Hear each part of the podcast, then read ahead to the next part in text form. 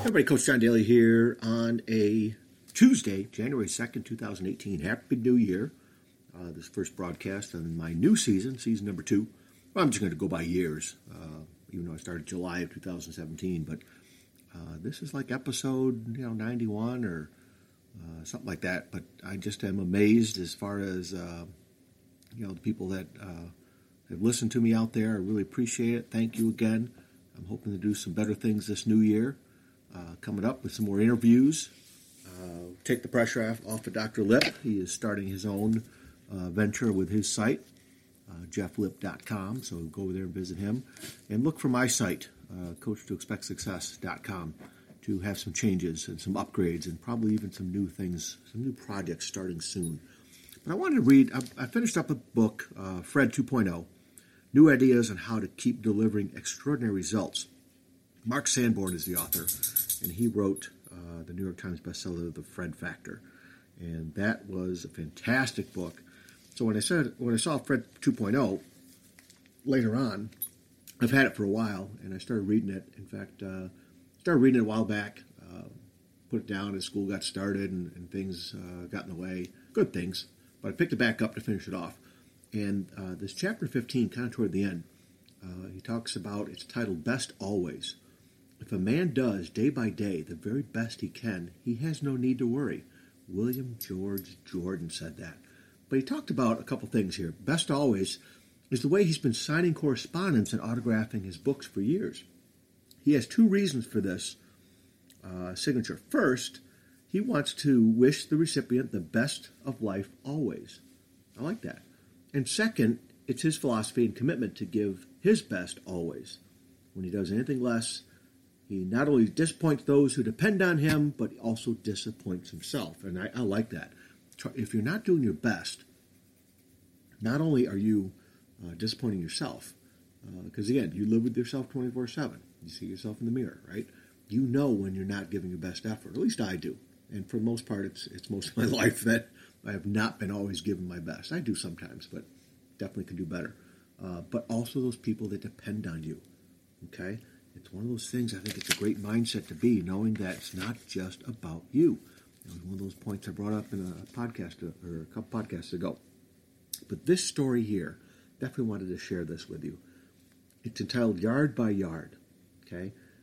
In 2007, the Tampa Bay Times published a story about Eric Wills that got him a great deal of attention. Eric made news for something rather ordinary. He mowed yards.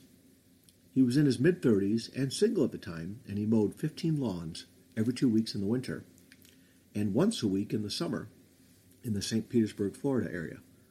The thing that made this task newsworthy was that he did it for free. Obviously, Eric did not make his living mowing lawns. He was a postal carrier, and he mowed the yards of some of the people on his route. He did it for a simple reason the people needed help. Due to age or health problems, they couldn't take care of their lawns themselves, so Eric did it. Nobody asked him to, he just saw the need and met it. It's just my little way of making a difference, he told the newspaper. A yard is a reflection of the person who lives there, so why not help them feel better? What a great line that is. Wow. Why not make them feel better? Several years after the article was published, I wondered what has happened to Eric. Did he still mow yards? Was he still a postal carrier? I decided to track him down and find out. I discovered that Eric is no longer mowing those yards. Life has changed completely for him. He got married two years ago, and now he and his wife have a blended family with four children. At the post office, and the post office is still keeping him busy delivering the mail. In 2011, he decided that his new life and commitments wouldn't allow him to continue to mow those lawns like he used to. But the very day he made that decision, he ran across an unemployed man who was trying to start a lawn service company.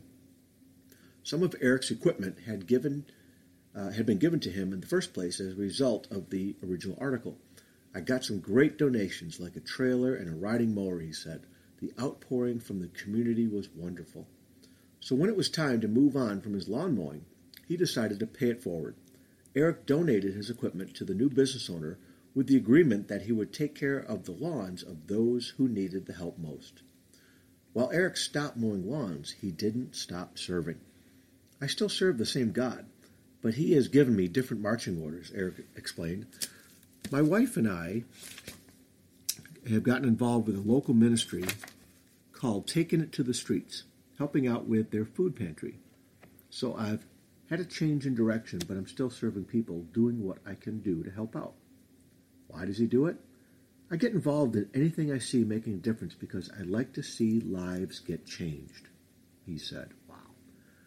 For Eric, doing his best for others has taken several different forms, depending on what seasons of life he's in. The key is that he's always involved in giving of himself in some way. So that story was out of Fred 2.0 from Mark Sanborn. So Mark was telling the story there. And uh, I just think it has so many great lessons for us to learn from. Okay. Uh, check that book out. Okay. I want to just do a short podcast today and get this out. I just love that. There's so many great lines in that. Um, likes to see lives changed. Um, you know, making people feel better, taking care of the yard, just really cool stuff. Okay, hope that helped get your uh, new week, new year started, and uh, just wanted to let you know, thinking about you guys. Keep in touch and uh, drop me a note and let me know what you think about this. Uh, going to be doing some more stuff with books too, and definitely want to keep this going. So again, look for some new stuff. Find me on Facebook at Coach to Expect Success, and on Twitter, Twitter at Coach to Success. Okay. Happy New Year, guys. Happy Tuesday. Take care. Talk to you later.